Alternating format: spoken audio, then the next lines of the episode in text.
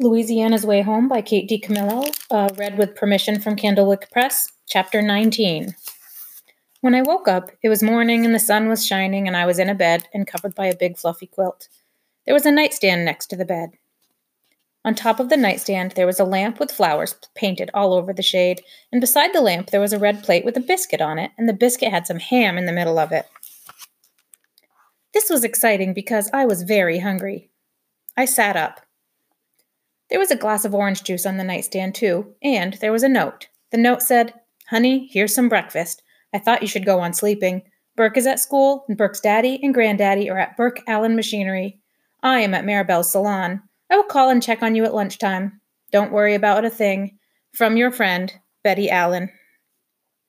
It was the nicest letter I had ever received. It was certainly nicer than what Granny had written to me in her letter. Granny, that person I did not know at all, that person I was not even related to. I heard a tapping against the window. I looked up, and guess who it was? Clarence the Crow. He was sitting on Burke's shoulder and leaning forward and tapping the window with his beak. Oh, I wished I had a crow to sit on my shoulder and tap on windows. I just knew it would change my whole life for the better. Burke was smiling and waving at me. I waved back at him, but my heart was heavy. What was I going to do? I couldn't imagine. I truly couldn't. Burke and Clarence disappeared, and there was nothing outside the window except trees and woods and a cloudy sky. Granny's letter was blowing around out there somewhere in that world. Well, I hoped those pages blew as far away from me as possible. I hoped those words of hers were blown by the winds of fate all the way to China. That's what I hoped. And speaking of being blown by the winds of fate, where was I going to go? What would become of me? I could not seem to escape the curse of sundering. Burke walked into the room, still smiling, and I looked into his blue eyes. And that is when I recalled his words from the day before about finding a magician who could undo the curse. And then I remembered the sign on Reverend Obertask's door Minister's Office, Reverend Frank Obertask, Assistance, Advice, Healing Words. Wasn't a minister like a magician? Weren't healing words like a spell? Maybe Reverend Obertask knew some healing words that I that could undo the curse. I didn't need that granny person to undo the curse. And besides, I was finished entirely with counting on her. I would just get it done myself. I would get everything done myself. Do you know where the Happy Shepherd Church is? I said to Burke. The Good Shepherd? Yes, that one. Sure, I know where it is. Why? We need to go there. What for? said Burke. Because I am going to take action, I said. Don't you want to find the letter you was talking about last night? said Burke. I do not, I said. I don't care if I ever see that letter again. Also, last night you said your granny was gone? That doesn't matter either, I said, because I have a plan. All right, said Burke. I picked up the ham biscuit and took a bite, and my goodness, it was delicious. Aren't you supposed to be in school? I said to Burke. Burke shrugged. I skipped. I skip all the time. It don't matter. What do I need school for? You don't need school to join the circus. Outside the window, I could see Clarence. He was looking at us, cocking his head first one way and then the other. I thought, wouldn't it be nice to be a bird and to have feathers and not have a care in the world? But Clarence probably had cares, because that is what it means to be alive on this infinitesimally spinning planet. It means you have cares, doesn't it? Why are you limping like that? said Burke. We were walking into town. Because, in a tragic moment of darkness and despair, I fell into a hole, I said. Oh, said Burke. We walked over train tracks. Clarence kept flying ahead of us, and then flying back, looking down and laughing. This is where I seen the circus, said Burke. He stopped walking.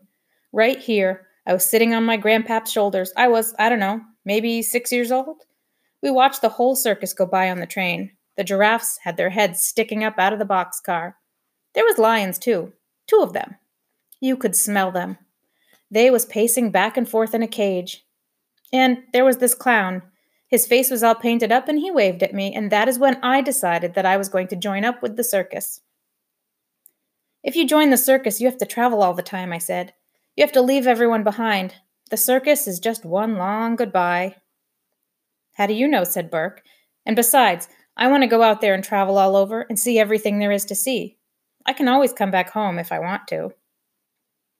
If I had a mother who was baking 17 cakes, I would want to stay right where I was, I said. Yeah, well, them cakes ain't for me. They're for the carnival, for the world famous Betty Allen cake raffle. I have never heard of the world famous Betty Allen cake raffle. Shoot, you haven't? I tell you what, people come from all over Georgia just to try and win one of Mama's cakes. For the rest of the way into town, Burke Allen told me all about the world famous Betty Allen cake raffle and how Miss Lulu played piano music before each raffle number was called, and how one year a woman was so excited about winning that she fainted dead away when Betty Allen called her number. It sounded fascinating. Except for the part where Miss Lulu played piano. That was not fascinating at all. Is there a limit to how many cakes you can win? I asked. It's a game of chance, said Burke. There don't gotta be a limit, because it ain't nothing but chance. I thought I would have to tell Granny about the world famous Betty Allen cake raffle because it was exactly the kind of activity she would be interested in. Imagine winning a whole cake.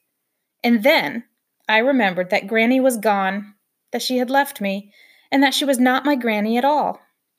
Was I ever going to get used to the fact that I had been lied to and abandoned? Well, I just could not say. All I knew was that my heart was broken into several hundred pieces and I was walking along beside Burke Allen and dreaming of cakes as if the world were a normal place. Clarence was flying ahead of us, his wings shining in the light. The world spins on, just as Mrs. McGregor said it does. It spins infinitesimally and it never ever stops. Somewhere above us, Clarence laughed. I couldn't see him, but I could hear him laughing. We walked past Bill's taxidermy, and we walked past Dr. Fox's office. I thought about Mrs. Ivy sitting at her desk, typing out a bill and sending it to a person and an address that does not exist, and that made me happy. Down that road is Burke Allen Machinery, said Burke. That's where Grandpap and Daddy are right now, working on machinery. That's what they do all ding dang and day long. They like working on machinery. And right there is the church, he said, pointing. You see it? Yes, I said, I see it. Me and Clarence will wait for you in the woods. I gotta keep a low profile. I can't let nobody see me skipping school. And so I walked into the Happy Shepherd by myself. I walked up the stairs, and there was Reverend Obertask's office, just where I remembered it being, just where I had left it. I knocked on the door. No one answered.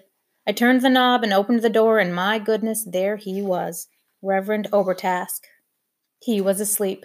His feet were on the desk, and he was tipped back in his chair with his big arms hanging down on either side of him. His glasses were crooked on his face, and his mouth was open, and his face was covered in whiskers. Reverend Obertask looked very much like a walrus, and not one bit like a magician. The Georgia sun was shining into the office. It was lighting up all of Reverend Obertask, his nose and his sideburns and his mustache. I stared at him, and then I stared directly into the light. It occurred to me that the Georgia sun was different from the Florida sun.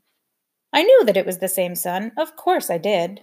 There is only one sun, no matter where you go on this infinitesimally spinning earth. That is a fact. But there are facts, and there are facts. And one fact is that it is the same sun, and another fact is that if you are far from home and you don't know who you are, it is a very different sun. I was standing there thinking all of that when I noticed Reverend Obertask had a pipe in his right hand, and the pipe was dangling so low that it was almost touching the carpet. Reverend Obertask, the walrus magician, was inadvertently going to set fire to the Sweet Shepherd Church.